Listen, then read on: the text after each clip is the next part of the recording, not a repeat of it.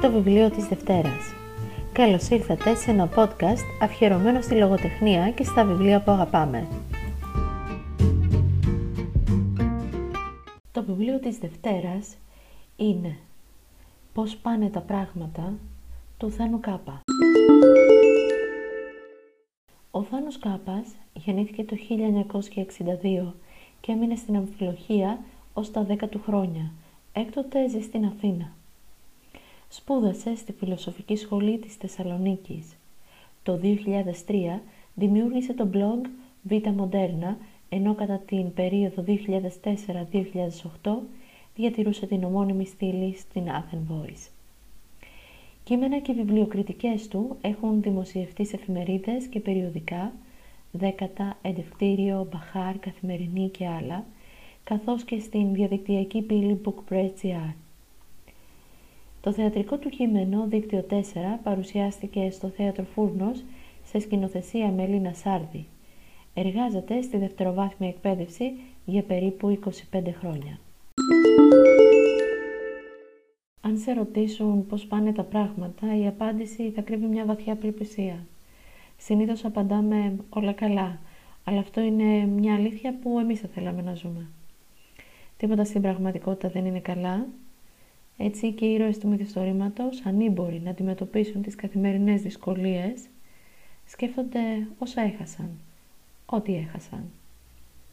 Η μελαγχολία είναι το κύριο συνέστημα που βιώνουν οι ήρωες και ο αναγνώστης με κάποιες πινελιές ελπίδας που έχουν ως βάση τον άνθρωπο. Η αφήγηση είναι πρωτοπρόσωπη. Εφτά ήρωες μιλούν για τον αποτυχημένο γάμο τους, για τη ρουτίνα της καθημερινότητας, για τα συναισθήματα ζήλιας και εκδίκησης. Η αλήθεια είναι ότι δεν ξαφνιάστηκα από τις ιστορίες. Κατάλαβα ότι ο συγγραφέας θα γράψει όσα συμβαίνουν και τελικά δεν περίμενα ένα τέλος από τον συγγραφέα αφού συνήθειά μας είναι απλά να κάνουμε μια παύση σε όσα συμβαίνουν, όσα λαμβάνουν χώρα γύρω μας και έπειτα να συνεχίζουμε πάλι. Πιστεύω πως αν διαβάσω ξανά αυτά τα διηγήματα, πίσω από τις λέξεις θα βρω κι άλλες αλήθειες. Ο Πιστόφυλλο Δείχνει συγκεντρωμένη σε αυτό που κάνει. Κόβει μικρά κομμάτια ψωμιού, τα πιέζει μαλακά στα δάχτυλά της, τοποθετεί τους βόλους της σε ευθείες, μια ιεροτελεστία που διαρκεί όση ώρα μιλάμε. Έχουμε χαθεί, λέει ξαφνικά και σηκώνω το βλέμμα να την κοιτάξω. Ο ήλιος πίσω της με στραβώνει.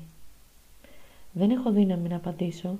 Χαράζω κι εγώ τελετουργικά τη χαρτοπετσέτα μου με την ανάποδη του μαχαιριού ώστε να μπορεί να διπλώσει στα δύο, στα τέσσερα και ύστερα στα οχτώ. Είναι μια λύπη χωρίς ένταση αυτή που μας έχει καταλάβει. Μια μικρή δυστυχία του μεσημεριού που απλώνεται στάδια πιάτα, στα ποτήρια, στο τραπεζομάντιλο. Βρισκόμαστε σε μια τυχαία ταβέρνα στην άκρη του λιμανιού με αυτό το άχαρο μοσαϊκό. Πίνω λίγο ακόμα κρασί και κοιτάζω τα χείλη της που σχηματίζουν μια έκφραση πικρίας. Μοιάζει να λένε «Τι κρίμα». Ακόμα και έτσι, πικρά μαζεμένα, στιφά, μου φαίνονται όμορφα τα χείλη της. Θυμάσαι όταν μετακομίζαμε από το σπίτι της Βάρνης; Της λέω κάπως αργά, διστακτικά είχαν μου σκέψει τα χαρτόπουτα από τη βροχή. Διαλέξαμε τη χειρότερη μέρα. Δεν μου φαινόταν καλός ιονός. Τα παιδιά της μεταφορικής μπαινόβγαιναν παντού. Στο καθρέφτη του μπάνιου είχε μείνει φωτογραφία μας στην βάρκα, αυτή που μας τράβηξε ο άγγελος. Την άφηνα επίτηδες εκεί. Ήθελα κάποιος να την προσέξει, κάποιος να σκεφτεί πως υπήρξαμε μαζί, ευτυχισμένοι. Πρόσωπα ευάλωτα και ασταθή, μετέωρα γυναίκες και άντρες παρόμοια διαψεσμένοι, εκλογισμένοι στην πνιγυρή καθημερινότητα. Στο περίπλοκο διαρκώς ηλεκτρισμένο πεδίο των σχέσεων, η αγάπη μεταμφιέζεται στο αντίθετό της. Απελπισία και ασφυξία, καθήλωση και έλλειψη αντίδρασης, αλλά και τρυφερότητα, κατανόηση, συγχώρεση της ανθρώπινης ανεπάρκειας. Ομόκεντρα διηγήματα σε ορίζοντα καλοκαιρινό για τον τρόπο των ανθρώπων, για την αμηχανία ή την αδυναμία τους να απαντήσουν πιστικά στην ερώτηση πώς πάνε τα πράγματα.